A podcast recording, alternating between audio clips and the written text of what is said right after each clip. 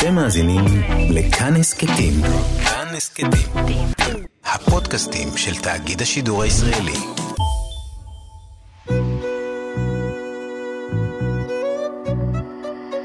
ליסה פרץ משוחחת.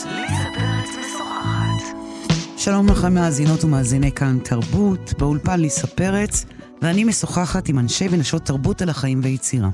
עורכת התוכנית ענת שרון בלייס, והאורחת שלי היום היא דוקטור מירב אלוש לברון, חוקרת תרבות ופעילה חברתית. בימים אלה רואה אור ספר עיון חדש שלה, לנגד עיניים מזרחיות, זהות וייצוג עצמי בקולנוע התיעודי בישראל. הספר הזה ראה אור בהוצאת עם עובד במסגרת, בואי תשלים את זה. סדרת עומק שדה של בית הספר לקולנוע וטלוויזיה על שם סטיב טיש באוניברסיטת תל אביב. שלום מירב. היי ליסה. אני רוצה שתתני לי טיפונת רקע לכתיבת הספר הזה. מה עמד מאחוריו? מה הייתה המוטיבציה שלך לעסוק בקולנוע תיעודי מזרחי ולאסוף את זה לכדי ספר? וואו, את מחזירה אותי אבל הרבה אחורה. מה זה הרבה אחורה? לביוגרפיה האישית אנחנו נגיע, אבל בואי מבחינה אינטלקטואלית. אז אני חושבת שבעיקר שני דברים. אחד, הכוח של קולנוע תיעודי כדי לספר סיפור. הקולנוע התיעודי מפגיש אותנו עם סיפורים ממשיים, עם סיפורים אנושיים של מי שנמצא מעבר לגדר אולי של הבית שלנו, או לא, או כאלה שאנחנו רק שומעים עליהם, ורק חושבים שאנחנו מדמיינים אותם מתוך איזושהי תפיסה לפעמים מעוותת עליהם, וזאת הזדמנות בעצם לפגוש אותם. זה אנשים אמיתיים, זה סיפורים אמיתיים, ויש פוטנציאל פוליטי מאוד מאוד גדול לקולנוע תיעודי, כשהוא מספר סיפור. שאני חושבת שהוא עז מאוד, והפוטנציאל שלו אפילו גדול יותר מאשר קולנוע לילתי. וגם בגלל שקולנוע לילתי נחקר יותר, זאת סיבה אולי יותר פרוזאית, והרגשתי שבעצם יש כאן קורפוס שלם של יצירה, של בני דור שני ושלישי של מזרחים, שהיא לא נחקרת, המבט לא מופנה אליה, המבט התרבותי לא מופנה אליה, והיא גם לא מספיק מוכרת, בגלל שהיא לא שוברת, הסרטים האלה לא סרטים שוברי קופות, ולא מגיעים אליהם בהמוניהם לצפות בהם. אז חשבתי שזה נכון לחקור דווקא את המבט הזה, את המקום שבו המזרחיות פוגשת, את המחקר התיעודי, את השיח התיעודי, את התחקיר, את הארכיון, את הארכיב. את יכולה לסמן לי בציר ההיסטורי, קולנועי, מאיפה מתחיל הקולנוע התיעודי המזרחי בישראל? האמת שהיו יצירות טלוויזיוניות תיעודיות שקדמו לתחילת שנות המחקר שלי, שזה ראשית שנות ה-90. אנחנו זוכרים ורואים אותם ברשות השידור בעיקר פה ושם. ניני דוגמאות. למשל, היו סרטים, אני לא זוכרת כרגע את שם היוצר, אבל יש אחד שעשה כמה סרטים על יהדות עיראק למשל, אבל הם היו גם מאוד מאוד בודדים ואקראיים, וגם פחות העמידו במרכז הסרט את שאלת הזהות של דור שני ושלישי. אוקיי? זאת אומרת, זה היה יותר סיפור של מאיפה באנו, מה הייתה, מה מאפיין את ארץ המקור שלנו, דברים מן הסוג הזה, אבל פחות חיתות וחפירה בשאלת הזהות. בראשית שנות ה-90 מתחיל לקרות משהו בתוך החברה הישראלית. שנות ה-90 בכלל, זה שנים מאוד סוערות. זה שנים שבהם פרות גדולות וקדושות מתחילות, אנחנו רואים את התהליך הזה עוד בשנות ה-70, סוף שנות ה-70, אחרי מלחמת יום כיפור וכולי, אבל בתוך החברה הישראלית, שנות ה-90 הם שנים מאוד קריטיות, כי שיח הזהות חודר בצורה אחרת, לתרבות הישראלית. באיזה אופן? באופן שבו יותר ויותר קבוצות בוחרות לחקור את הזהות שלהן בזיקה ישירה להגמוניה הישראלית, אוקיי? לאופן שבו הזהות שלהן דומיינה על ידי ההגמוניה הישראלית. זאת אומרת, יש כאן איזשהו מהלך שבו יוצרים ויוצרות, בקולנוע לילתי אנחנו רואים את זה למשל עם שחור של אזולאי אספרי, שהיה סרט פורץ דרך וחלוצי במידה רבה, שבו יוצרים ויוצרות חוזרים למקורות שלהם, חוזרים לשורשים שלהם, אבל בתוך כך גם מכוננים מחדש את הסיפור שלהם. זה לא הסיפור אחד לאחד של ההורים שלהם, זה סיפור שלהם. לגמרי, והוא שונה לחלוטין, והוא הוא מאיר על זהות מאוד מאוד מורכבת, זהות כלאיים, זהות שבורה במידה רבה, אנשים ויוצרים שמחפשים אחר שייכות, אבל שיש להם רגש של זרות, שנפער בתוכם, בתוך החברה הישראלית, בגלל הדרה, בגלל סיפורים שלא סופרו, בגלל... בגלל היות הישראליות ההגמונית, מרחב חסר במידה רבה באותם שנים, שבו הנרטיב הזה בעצם לא מסופר. ואז אנחנו רואים יותר ויותר חזרה ופשפוש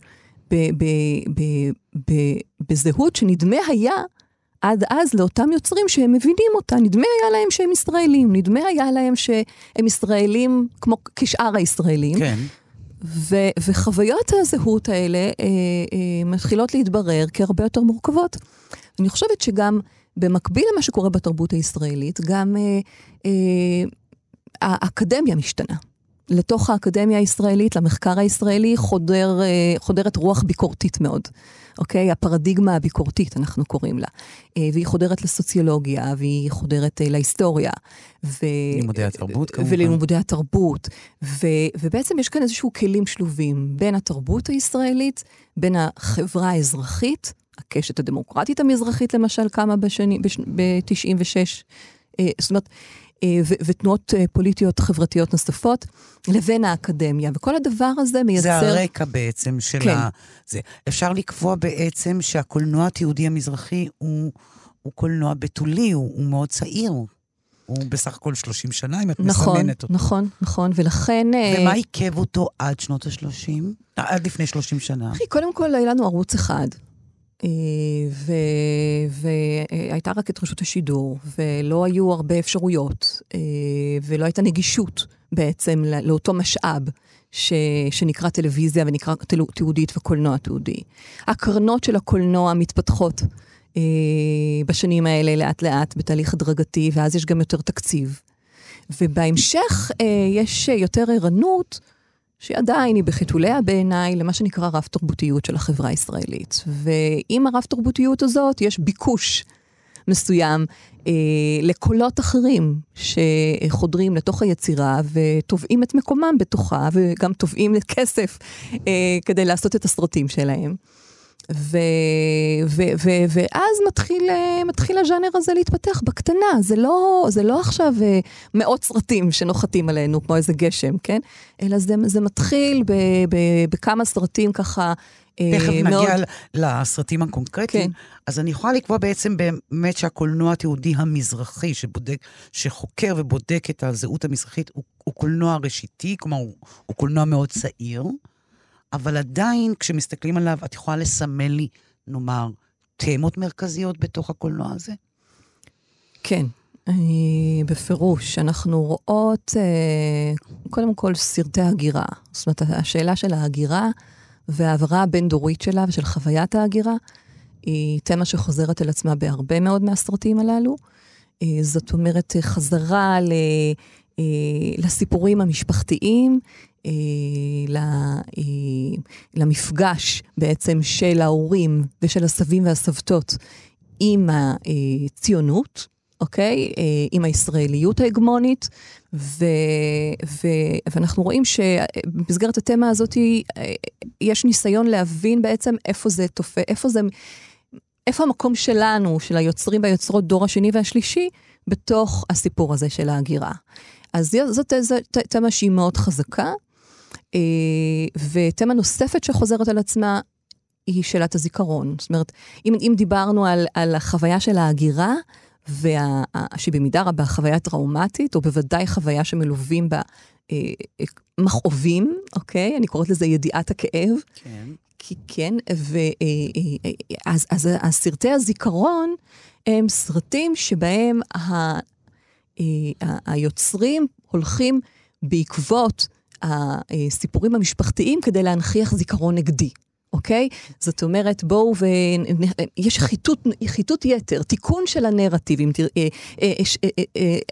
סליחה, תיקון של חוויית הטראומה הזאת, כן? במידה רבה, בזה שהם מעמידים ומפלסים דרך בין שכבות הזיכרון, ומעמידים מארג של זיכרונות שהם אוספים אותם, אני קוראת לזה בספר סרטי הסופה, משום שהזיכרונות האלה היו זיכרונות שהיה צריך לאסוף אותם, כמו יתומים ועזובים, הם אוספים את הזיכרונות האלה, ומעמידים באמצעותם היסטוריוגרפיה מזרחית ישראלית, אבל לא רק ישראלית, אלא גם במידה רבה מחוץ לישראל, משום שהמזרחיות היא תוצר כחול לבן. המזרחיות נוצרה כאן, בחברה הישראלית. אז בעצם הכוח של הסרטים האלה, ובהמשך גם של סרטי המסעות, זה בעצם איחוי, כוח האיחוי, אני קוראת לזה, שבו היוצרים והיוצרות מאחים עבור המשפחות שלהם, עבור הקהילות שלהם, עבור מזרחים בישראל, מאחים את הזמן שנקטע. ומאחים מרחבים שנקטעו, ואז אנחנו רואים חזרה אחורה, הרבה מעבר ל-48 ולשנות ה-50 ולעלייה ההמונית, וכל מה שהתרחש כאן בתוך החוויה המזרחית, אל מצרים, אל טוניס, אל מרוקו, אל עיראק, כן, אל מרוקו הספרדית, אל פרס, וכל הדבר הזה מקבל פתאום ממד מאוד מאוד עמוק וארוך, של היסטוריה, של תיאולוגיה, של יהדות, של נראות, כן, שזוכים לנראות, של תרבות, של שפות, היהודית הערבית, והמרוקאית הספרדית, והחקתיה, והיהודית הטוניזאית, ובעצם כל הערבית היהודית הפרסית, וכל הדבר הזה פתאום מקבל איזשהו ממד אחר של עומק, שבעצם הושטח לחלוטין, בתוך הקליטה של יהדות המזרח בישראל. אז אני בעצם מזהה פה כמה דברים, כמה תמות שנעם בין מסע, זיכרון, כאב, את יודעת, כל הדברים האלה, ואני שואלת את עצמי, אם בתוך הסרטים שתכף נגיע אליהם, ממש אני רוצה שתדגימי דרך סרטים ספציפיים, האם את מזהה בתוך הסרטים האלה, נאמר, דומיננטיות של נשים, של גברים, את מזהה דומיננטיות של סרטים שהם נעשים, דיברת מקודם, ביחס להגמוניה. האם יש עוד דברים שהם מתכתבים מולם? בעצם זו שאלה שמחולקת לשניים. מה הדומיננטיות בסרטים? איזה קול נשמע בתוך הסרטים האלה? ולמעט הציונות שהיא רכיב משמעותי ומהותי ומאוד מורכב. נכון מאוד. השאלה אם יש עוד משהו שהם בעצם מנסחים את הסרטים האלה אל מולו. אז נתחיל רגע בשאלה הראשונה. כן. איזה דומיננטיות את מזהה בסרטים האלה? קודם כל אנחנו רואים חזרה מאוד גדולה לרקמת השאירות. זאת הדומיננטיות שלהם. זה סבים וסבתות וזה אבות ואימהות. והמקום של הילדים מולם. ובתוך כך אנחנו חושפים לא רק סוגיות גדולות של מזרחיות ושל הגירה ושל שבר של שפה, אלא גם כמו בכל משפחה, סודות משפחתיים. באמת את רואה שלא מעט מהיוצרים משילים את לבושם, חושפים בצורה מאוד אינטימית את מה שמתרחש בתוך המשפחה, ואנחנו רואים איך בעצם אי אפשר לנתק בין שאלות של זהות, לבין שאלות של אבהות, אימהות, הורות, ילדות, הילדות מאוד מושפעת מהחוויה של ההורים. אז בעצם הדומיננטיות המאוד גדולה זה חזרה לתשתית, בעצם. לתשתית של הזיכרון ושל הידע המוקדם ביותר שיכול להיות, שזה הסבים והסבתות, וכל זה קורה בתוך תא משפחתי כמובן. כל זה קורה בתוך תא משפחתי, או בתוך שכונה, קהילה. או בתוך קהילה, או בתוך, כמו אצל דוקי דרור בסרט שלו, פנטזיה שלי, גם בתוך המשפחה, גם בתוך הבית, אבל גם בתוך מפעל פנטזיה שלי בשכונת התקווה, שבו כולם כמעט עיראקים, וזה מתנהל כמו איזה מין הטרוטופיה כזאת, כן, יהודית עיראקית, בגדדית, שהוא משוחח מולם, אז, וזה קורה בתוך תיאטרון והצגות תיאטרון בסרט מחבואים או בסרטים אחרים שבהם אנחנו רואים איך בעצם דרך עשייה של תרבות כן, יש חזרה לאותה רקמת שערות, לאותו מקום שבאמצעותו היוצרים מנסים ולהמשיג לעצמם את הזהות שלהם, אוקיי? אז זו דומיננטיות מאוד גדולה, זו הדומיננטיות הזאת של המפגש של המצלמה, ושל היוצרים שמחזיקים את המצלמה ביד, אוקיי. בינם לבין המשפחה שלהם, בינם לבין ההורים שלהם. ומה הדבר מלבד הציונות, שאת חושבת שיש איזה מין ערך גדול כזה שמתמודדים מולו, או שוברים אותו, או מבקרים אותו?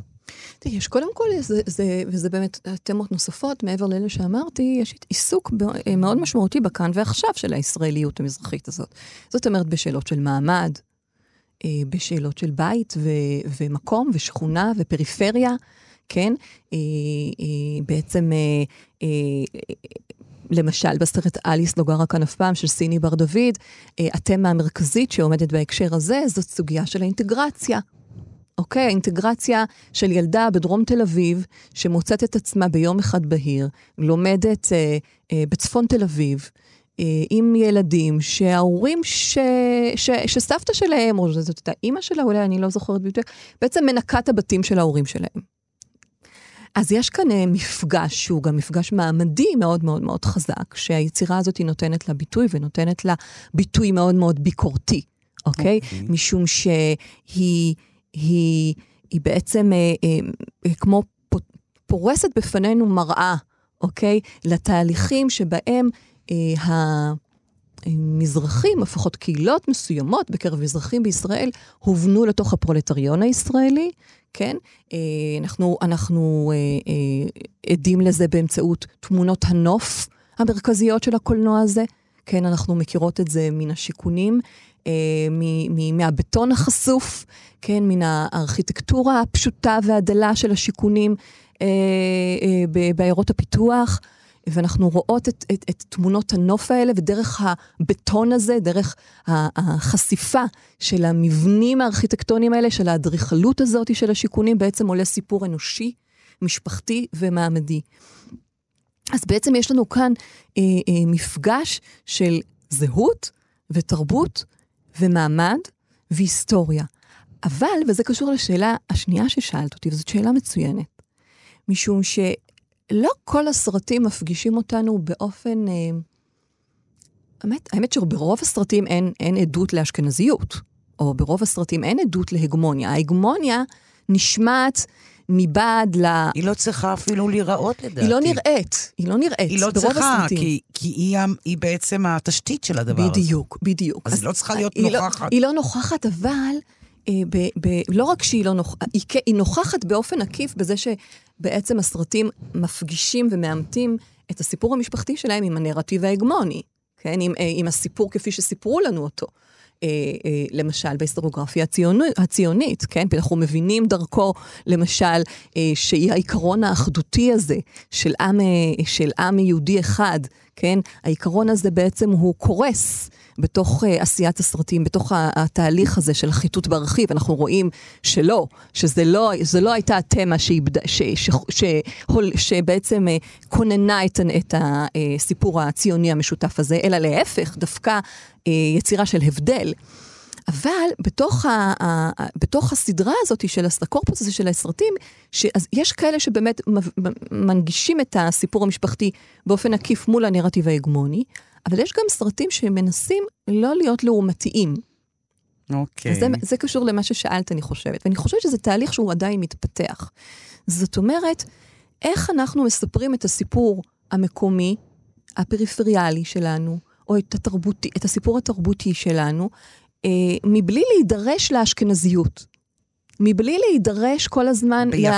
ביחסיות. כן, ואני חושבת שזה תהליך שהוא מאוד מאוד חשוב, ואני חושבת שבלי סרטים הראשונים שדיברנו עליהם, על ההגירה ועל שאלת הזיכרון, אז הסרטים האחרים לא יכולים להתפתח. כי אז הם תלושים, כן, אבל פתאום יש לזה יותר, יש חומר, יש במה להיאחז, ואז אנחנו רואים למשל בשיר ידידות רבי דוד בוזגלו, כן, אז מצד אחד כן, יש רפאל בלולו, שזה סרט נפלא בעיניי, אז כן, יש לנו את הסיפור של החוויה המאוד מאוד קשה של רבי דוד בוזגלו כאשר הוא מגיע לכאן, אבל נגד עינינו עולה ונתווית תמונה של קהילה יהודית מרוקאית בישראל, בפריפריות הישראליות, שהיא חיה ויוצרת ומספרת את הסיפור שלה, מתוך הפיוט ומתוך השפה, ואנחנו רואים שאפשר לספר את הסיפור הזה גם בלי כל הזמן להתנגש עם ההגמוניה, כן? וזה בעיניי בגרות ובשלות מאוד גדולה. ועל קצה לשון עומדת לי השאלה, וזו שאלה טריקית, אני מודה. מבין כל הסרטים שאת כאן בודקת, חוקרת, מפרקת ומרכיבה מחדש, איזה סרט באופן אישי, לא אינטלקטואלי, לא אקדמי, השפיע עלייך, או קרוב לליבך, או מהדהד אותך? ואיזה סרט השפיע עלייך מבחינה אקדמית, מבחינה אינטלקטואלית? אני אתחיל באישי כמובן. איפה מצאת את עצמך? אני חושבת שמצאתי את עצמי, טוב, חלקים ממני מצאו את עצמם בכל מיני סרטים. אני חושבת הדרום, אליס לא גרה כאן אף פעם, של סיני בר דוד, כשהזדנתי לסיני עצמה, שזה סרט שבעצם מספר סיפור של 3 נשים. בואו רק ניתן, מתי הוא יצא בדיוק? הוא יצא בשנות ה-90, זה מהסרטים הראשונים בעצם. את ראית את זה אז? לא, אני ראיתי את זה בראשית, בערך ב-2003, משהו כזה. כשראית את זה? אז כשראיתי את זה, זה קצת עשה לי את מה שעשה לי שחור, אני חייבת לומר, במישור העלילתי. באיזה מובן? זה פגש את הילדה שבי. זאת אומרת, זה פגש איזשהו סוג של ילדה שהכרתי, שחיה בקהילה מאוד אוטופית, אבל שגם חוותה בתוך הבית בצורות מאוד מורכבות, את החוויה הזאת של להיות מזרחית בישראל, אבל שרק בדיעבד הבנתי אותה. זאת אומרת, זה מפגיש אותך עם הילדה שהיית, אבל מנקודת מבט בוגרת. אוקיי? זאת אומרת, מנקודת מבט שבו כבר יש לך ידע. אז את יודעת איך לתרגם אותו, אבל הילדה הזאת שמספרת את הסיפור הזה, של הנפש המפוצלת שלה, כאשר היא הולכת לצפון תל אביב, ללמוד עם ילדים עשירים וחזקים, זה סיפור עד היום שאני רואה את הסרט הזה, אני בוכה. אני פשוט בוכה. את היית ילדה שהלכה ללמוד עם... אני לא הלכתי, אצלי זה היה יותר מורכב, אבל עדיין, אני גדלתי... באשקלון, בשיכונים, בשכונה שנקראת שיכון דרומי, או שיכונים, או גבעת ציון, יש לה כל מיני שמות. נולדת בה? נולדתי בה. ההורים שלך מאיפה הם הגיעו אגב? מאלג'יר ומתוניס. אוקיי. וגדלתי באמת במין קפסולה מושלמת, טהורה של חיים אנושיים טובים. זאת אומרת, לא היינו עשירים, או לא הייתה רווחה כלכלית, ותקופות מסוימות גם הייתה אפילו, תקופה מסוימת, הייתה אפילו דלות מסוימת, אבל השביל הזה, שנקרא שביל נעמי, שבו גרנו, היה סוג של חממה אנושית, שכונת חיים כזאת, כן? כמו, זוכרת את הסדרה, שכונת חיים, של חיים שירן? ואחרים, כן? זה הייתה פשוט מין רקמת חיים אנושית בריאה, שהייתה בה הרבה חיות והרבה ביטחון, ביטחון ילדי, ביטחון פיזי, מין שלמות כזאת. באמת, אני לא עושה אידיאליזציה, כי זה מה שהכרנו. ואני זוכרת שהייתה לנו...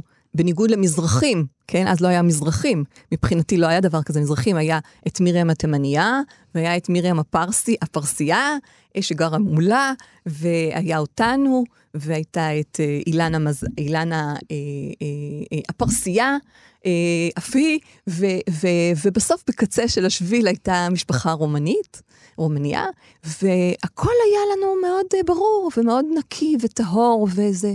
וזה המשחקים המשותפים, ומשהו באמת מושלם. אבל את אמא שלי זה לא סיפק.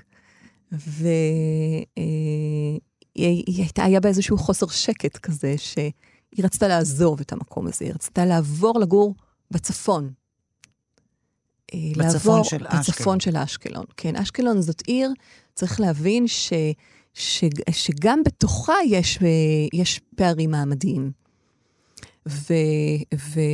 ואני זוכרת שכל הזמן זה ישב כזה, כל הזמן מין שיח כזה בראש שצריך לעזוב את שיכונים. שיש מין תשוקה כזאת ומין רצון כזה לעבור לגור במקום אחר. כי אם היא לא... דעתה לא הייתה נוחה, לא מהשכנים, מאוד אהבה את השכנים, והייתה באמת שכנות מדהימה, כמו במשפחה אחת כזאת גדולה, אבל היה לה קשה עם מה שהיא ראתה כנראה כסוג של עזובה מסוימת בתוך השכונה הזאת. זה מקור העינה אחת שלה? כן, אני זוכרת אותה מרימה כל יום זבל, תלוליות של זבל, שהיו מול הבית, שהפריעו לה. זאת הייתה תמונה שצרמה לה, זאת הייתה כמו צרימה כזאת, גשמית. ואני זוכרת את אמא שלי כל הזמן הולכת, ואני זוכרת אותה מרימה את הזבל הזה, וזורקת אותו הרחק מעיניה, כן? וככה במעלה הרחוב, פעתי בית הכנסת האהוב עלינו, ככה בין בית הכנסת לבין הבית שלנו. אני חושבת שזה משהו זה ברמה הסימבולית, זה היה איזה מין מטרד כזה. איזושהי צרדה כזאת. ואתם עברתם אז? ואז עברנו. ואפרופו הסרט אליס לא גרה כאן אף פעם, זאת ההגירה הראשונה שאני חוויתי, שהיא הייתה בעצם הגירה בתוך אשקלון, שחיברה אותי לאותה דמות של אלינור, שעוברת מדרום תל אביב, מתל כביר ללמוד בצפון תל אביב, ואני זוכרת שאנחנו עברנו לרחוב שנקרא רחוב אלי כהן, שהוא בעצם ההתחלה של שכונת הפרידר. שזו השכונה שזאת השכונה היותר טובה, היותר נחשבת, של האנשים היותר נכונים לכאורה וכו'. ואני קודם כל זוכרת שני דברים. קודם כל אני זוכרת חוויה של השכנים הרגישו שזו הייתה בגידה. כאילו, איך אתם עושים כזה דבר? איך אתם עוזבים אותנו? אחרי כל הביחד הזה שהיה לנו כל כך הרבה שנים, כל כך טוב היה פה. מה פתאום אתם הולכים? מה, אתם מעלינו? זאת אומרת, זה... וזה באותו עיר. זה באותו עיר. ואני ממש זוכרת את החוויה הזאת של המבט הזה, שאנחנו עוזבים ולוקחים את מטלטלנו, ואני נושאת את המבט של מרים, ומרים השנייה וכולם, והחברים הטובים שלי, הילדים שלהם, שהסתכלו עלינו, נוטשים את המקום הזה. ואחר כך הייתה החוויה של, מה זה, זה מאיגרא רמא לבירא עמיקתא. אמנם היינו גרים בשכונה דרומית, אבל הייתה כל כך קפסולה, כמו שאמרתי, וכל כך אוטופית מבחינת תפיסת הילדות שלנו, שפתאום אנחנו מוצאים את עצמנו מבית פרטי קטן וחמוד, גרים בדירה קטנה, ליד תחנה המרכזית בעיר, כל הזמן האוטובוס עובר כל חצי שעה ומפריע, כמובן גם תורדת מנוחתה של אמי, מהרמת הזבל לאוטובוס. כן. וזאת הייתה מין חוסר, אני חושבת ששם התחילה חוויית הזרות שלי, שחוסר השייכות הזאת, שבמידה רבה מאפיינת אותי עד היום, שאני לא שייכת עד הסוף, אני חושבת ששם זה התחיל, עוד לפני המפגש עם ההגמוניה הישראלית. ואותו סרט תיעודי שאת מדברת עליו, את מזהה את אותה ילדה שנעה ונעדה כמוך? כן, ואני רואה אותם, אני נכנסת לבית ספר תיכון, אני לומדת בכיתה תורנית עיונית, שזאת הייתה הכיתה הכי טובה שאפשר להשיג בבית ספר רוגוזין, הבית ספר המקיף באשקלון. שהיה בית ספר דתי, אני גם באה מבית דתי, אז בכלל היה פה עניין. ואז אני פוגשת בנות מקסימות שהן חברות שלי היום, שהיה גילוי מאוחר של החברות הזו, אבל שהן נראות אחרת לגמרי, כאילו, הן יותר מבוססות בוודאות, הן לבושות ומתוקתקות טיקטוק, כך לפחות בחוויה שלי זה היה, כן, אז...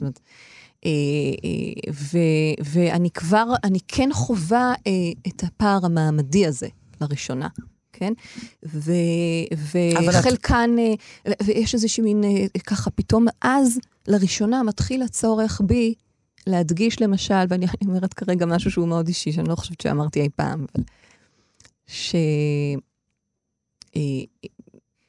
אז התחלתי לבחור צעד בתוך המשפחה. כן, לראשונה. במובן הזה שהיה נוח יותר להתעלות בדמותה של אמי, שהייתה מורה, ופחות בדמותו היותר פרולטרית של אבי. כן, שכמובן לימים מבחינתי הוא הפך להיות במידה רבה המקור לתודעה הפוליטית שלי, החברתית והמעמדית, כן, הדמות של אבא שלי, כמי שמשעה 5:00 קם ומדליק את הקומקום על הגז, וריח הקפה עולה בנחיריי ככה כשאני במיטה, והוא קם לעבודה מהבוקר, משעה 5:45, עד שעה 10:00, לפעמים אפילו 12:00, חוזר מנסיעות ארוכות באילת. זה מבחינתי איזשהו סוג של מסמך אנושי, שאני לוקחת אותו איתי כאקטיביסטית, כפעילה חברתית, לתוך ההוויה שלי, וכסוג של חובה להנחיח גם את המקום הזה. לצד המקום של אמא שלי, שהוא מקום מאוד מאוד גדול אצלי. ולא פחות חשוב. לא פחות חשוב. אבל אז זה לא ליווה אותי לאורך כל השנים. זאת אומרת, בשלב מסוים, ככה תוך כדי לימודי התיכון, אני מרגישה שאני מוצאת את המקום שלי ואת הקול שלי, וכבר בגיל צעיר מפתחת איזשהו אינסטינקט חברתי. עדיין לא פוליטי, אבל איזשהו אינסטינקט מסוים. אז אני רוצה רגע להבין משהו. שבו אני מסתכלת אחרת לגמרי.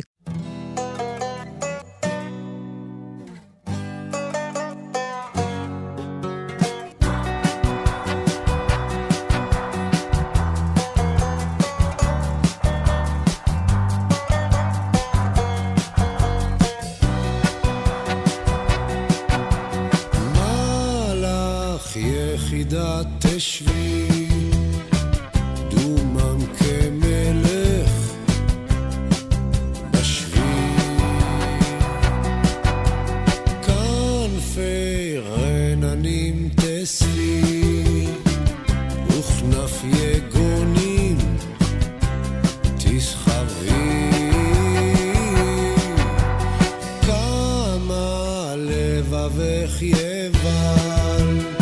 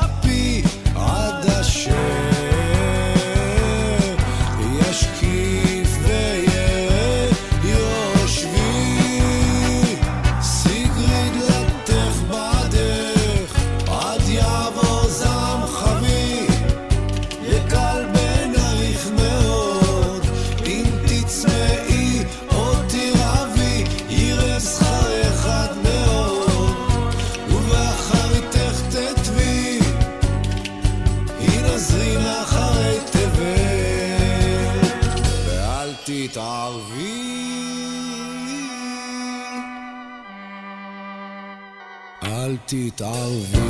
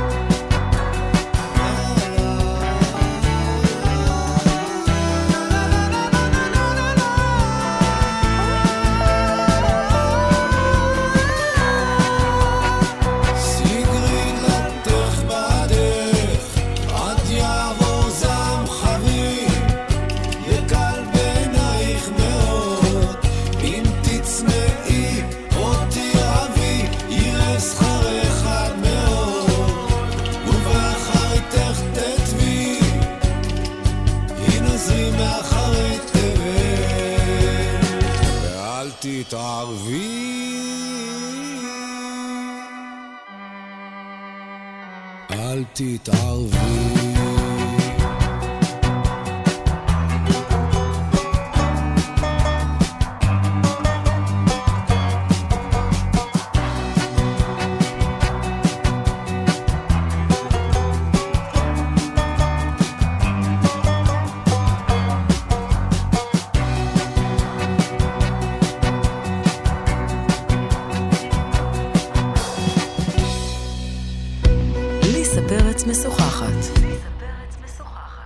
איתי באולפן, מירב אלוש לברון.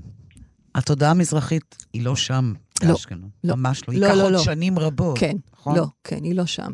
ייקח עוד שנים רבות. לא, ייקח עוד הרבה שנים, כן. שעד שאת מפתחת, מלטשת, עובדת בזה, מקדמת את זה, פועלת למען זה. כן.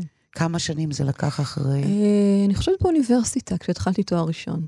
עוד עשיתי שנתיים שירות לאומי בהדסה עין כרם, ושם פגשתי בעצם את האליטה, כן, שאפשר לחשוב רופאים, כן, ועדיין לא מתכתבת עם הדבר הזה, יותר מנסה לטעום ולקחת מכל הבא ליד, ותיאטרון ותרבות,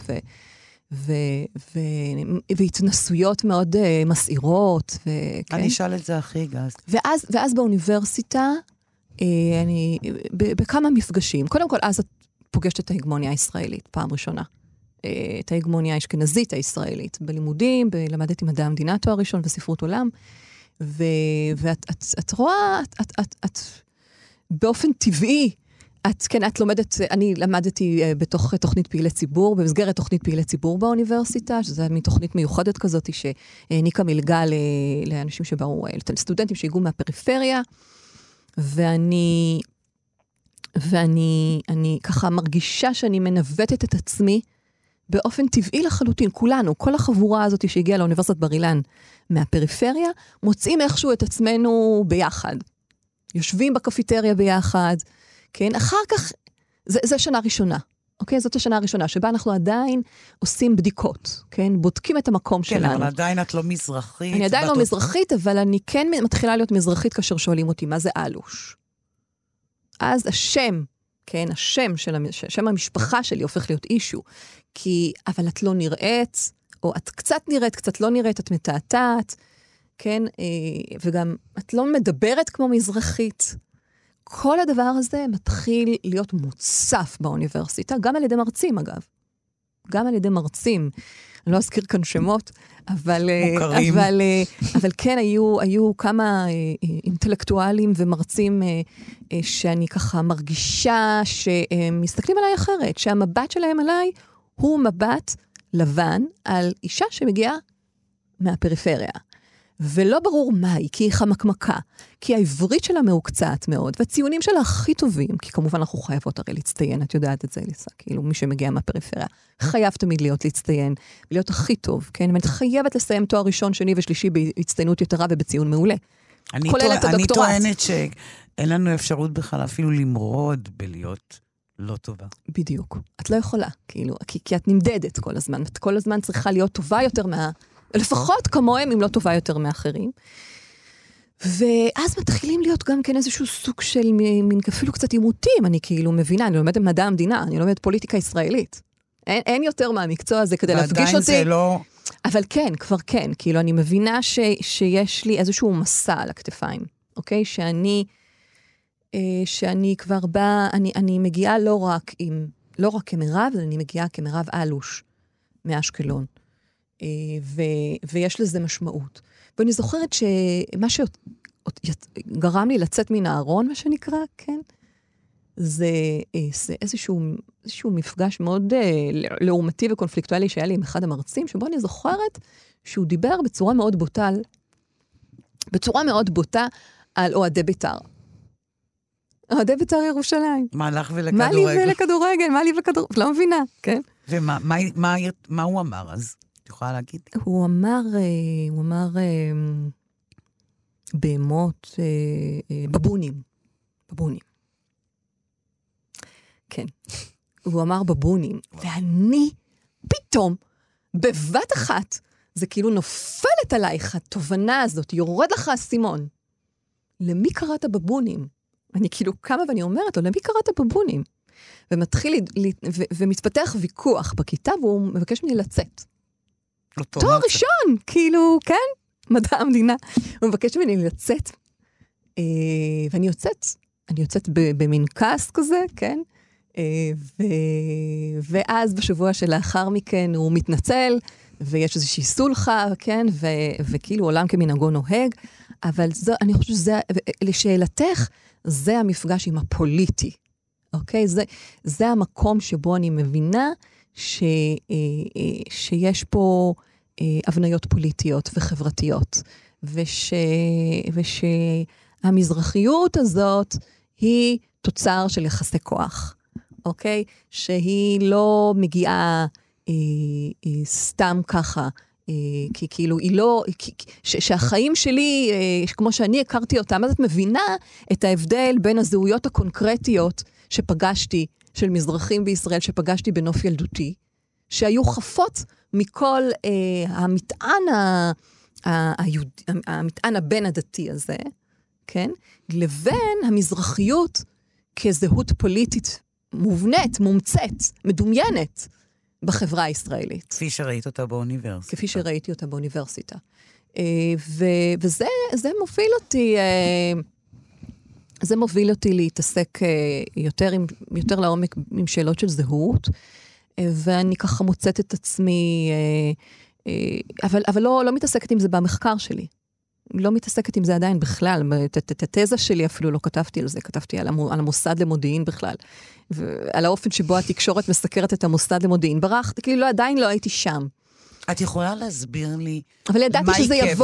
לא, תסבירי מה עיכב את זה. באופן כנה. אני חושבת... מה עיכב אותך, את חושבת? אני חושבת איזשהו סוג של ביטחון. לא הלך ביטחון? ביטחון, לא, ביטחון לספר את הסיפור שלי. תמיד זה רכש בתוכי, אני נזכרת במשהו שרונית מטאלון אמרה פעם, בעקבות הספר של הכל צעדנו, שאנחנו יודעים את העמדה המאוד מורכבת של רונית מטאלון, לגבי כל סוגיית פוליטיקת הזהויות וכו'. אבל זה הספר הכי אוטוביוגרפי שלה, במידה רבה, כן? אני זוכרת שהיא אמרה שתמיד קינן בה, היא תמיד ידעה שהיא תכתוב את הסיפור של המשפחה שלה ושל ההורים שלה, שהיא תפרע את השטר הזה. וגם אני הרגשתי בשנים הראשונות האלה, וככה אני מרגישה במידה רבה גם היום, שהמחקר הזה הוא פריעת השטר שלי, כן? בין היתר, הכתיבה המחקרית הזו וגם הכתיבה הפובליציסטית בעיתון הארץ, וגם כן, זה השטר שאני פורעת אותו. אבל זה לקח זמן משום שלא הייתה מספיק, לא היה לי מספיק ביטחון אינטלקטואלי בדבר הזה, אוקיי? זאת אומרת, לא היה לי מספיק ידע וכלים עדיין כדי לבוא ולבסס את הסיפור הזה באופן שהוא יהיה משכנע מבחינתי. כן, שאני לא מספרת את הסיפור במנותק מתיאוריה, מידע, אוקיי? ואני זוכרת שכשסיימתי את התואר השני, אז העבודה שלי הייתה מאוד גדולה, וסיימתי בהצטיינות, ואז רציתי לעשות דוקטורט, ואמרו לי, בואי תוסיפי פרק, ותגמרי את הדוקטורט. יש לך להוסיף פרק לתזה, ואת גומרת את הדוקטורט. כי הוא כל כך גדול, התזה הזו הייתה כל כך גדולה. ואמרתי לעצמי, מה לי ולמוסד הזה?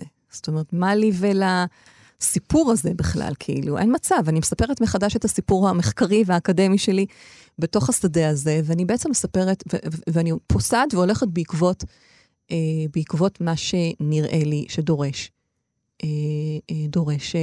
התחקות אחריו, וזה הסיפור המזרחי בישראל. אבל לא מה אין, אלא מה יש. זאת אומרת... וזה מוביל אותי לשאלה השנייה. היא אותה שאלה שהתחלנו באיזה סיפור, סרט, השפיע עלייך מבחינה אישית, ועכשיו הייתי רוצה לדעת איזה סיפור השפיע עלייך מבחינה אינטלקטואלית, הסרט שהשפיע עלייך, שעיצב בין השאר את עולמך האינטלקטואלי. מהסרטים שציינת כאן, ובכלל, מהתיעודים. כן. אני חושבת אליה. אליה? אליה. מי עשה אותו? שמי שעשתה אותו זאת נועם עדרי. שהוא מספר את סיפורו. שבעצם הדמות היפה הזאת שמתנוססת על הכריכת הספר. זאת כן. גיבורת הסרט, אליה עדרי, מי שעשתה את הסרט הזאת, נועם עדרי, שהיא נכדתה של אליה, והסרט הזה תפס אותי גם כי הוא סרט מאוד נשי, ויש בו הרבה כוח של נשיות יהודית, מרוקאית, ספרדית במקרה הזה,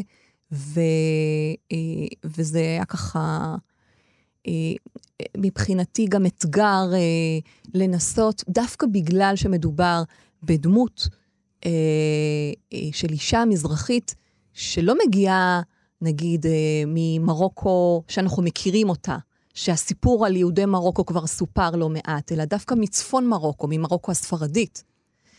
זה ככה אילץ אותי לחפור ולפלס עוד ועוד דרך בחקר מה שאני קוראת הזהות הספרדו-מזרחית. אוקיי? זאת אומרת, להרחיב עוד, אפשר לי להרחיב עוד את הנראות המזרחית, במקרה הזה הנשית-מזרחית, על פני רצף של זמן ומרחב ושפה ותרבות שלא מוכרים לרוב הישראלים לדעתי. אז מהבחינה האינטלקטואלית היה לי פה, ככה הרגשתי שזה פותח אותי ומאפשר לי, גם הסרטים של רמי קימחי עשו את זה, במידה רבה, שפת אב וסינמה מצרים. ומבחינה פוליטית, וגם משהו שאני רואה בו, אני חושבת גם הישג באופן אישי,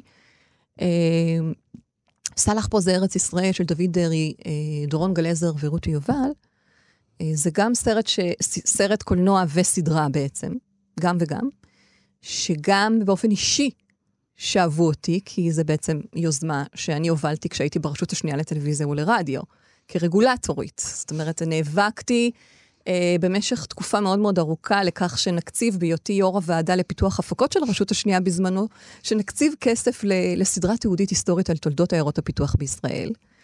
וזה היה כבר, כשכבר הייתי בשיאו של המחקר הזה, וכבר סיימתי את הדוקטורט, כן? ואמרתי, אוקיי, מה חסר ביצירה הזאת שאני חוקרת? כאילו, מה חסר? מה עוד נשאר? אמרתי, יש כמה דברים שחסר, אבל הסיפור של עיירות הפיתוח לא מסופר. ואני זוכרת שהובלתי את המהלך הזה בתוך הרשות השנייה, זה לא היה פשוט בכלל. כי? כי היו גם מתנגדים. שמה היה הטיעון שלהם? שחשבו שזה בכיינות, ועוד פעם השיח העדתי, ועוד פעם לספר את הסיפור הזה של הבכיינות והשד העדתי שלך. זה היה מאוד קונפליקטואלי, באמת, זה היה חלק הפחות נעים של תפקוד שלי כרגולטורית, ומבחינה פוליטית, מבחינת הנרטיב, אני חושבת שיש, אם רוח קדים כרוניקה מרוקאית, של דוד בן שיטרית ב-2002, לדעתי, מספרת בפריים טיים של קשת, לראשונה, סיפור מזרחי, יהודי, מרוקאי, מנקודת מבטם של שישה גברים, בהם שלמה בנעמי, וסמי שלום שטרית ואחרים, ומתחיל להירקם הסיפור הזה והזיכרון הזה, סלח פה זה ארץ ישראל באה, ומעלה את הנרטיב הזה, בעוד כמה, מוסיפה לו עוד כמה עדנים, כן, ומביאה ומנכיחה בצורה מאוד עוצמתית נשים, גיבורות, כן, אימהות, ומספרת מתוך הארכיב סיפור, באמת אני חושבת שהוא מפלח את הלב, הוא מפלח את הלב ומביאה לשיא את העיסוק שלי בשאלת העדות המזרחית, בשאלה של העדות והאתיקה שלי כחוקרת ושל היוצרים כאשר הם מנכיחים את שאלת העדות ביצירה הקולנועית התיעודית שלהם. ומבחינה הזאת זה סוג של רצף שאני רואה אותו כרצף מאוד מאוד חשוב בתוך היצירה הזאת. אז אני מקווה שלנגד עיניים מזרחיות, הספר החדש שלך, יהיה בעצם עוד לבנה בתוך העשייה האינטלקטואלית, הפוליטית, התרבותית שלך. ואני רוצה להודות על השיחה מהירת העיניים הזו. תודה, מירב. תודה, ליסה. עד כאן השיחה עם חוקרת התרבות, דוקטור מירב אלוש לברון, באולפן ליסה פרץ, עורכת התוכנית ענת שרון בלייס. אפשר להזין לתוכנית הזאת ולאחרות בעמוד ההסקטים של תאגיד השידור. תודה לכם על ההאזנה ולהתראות.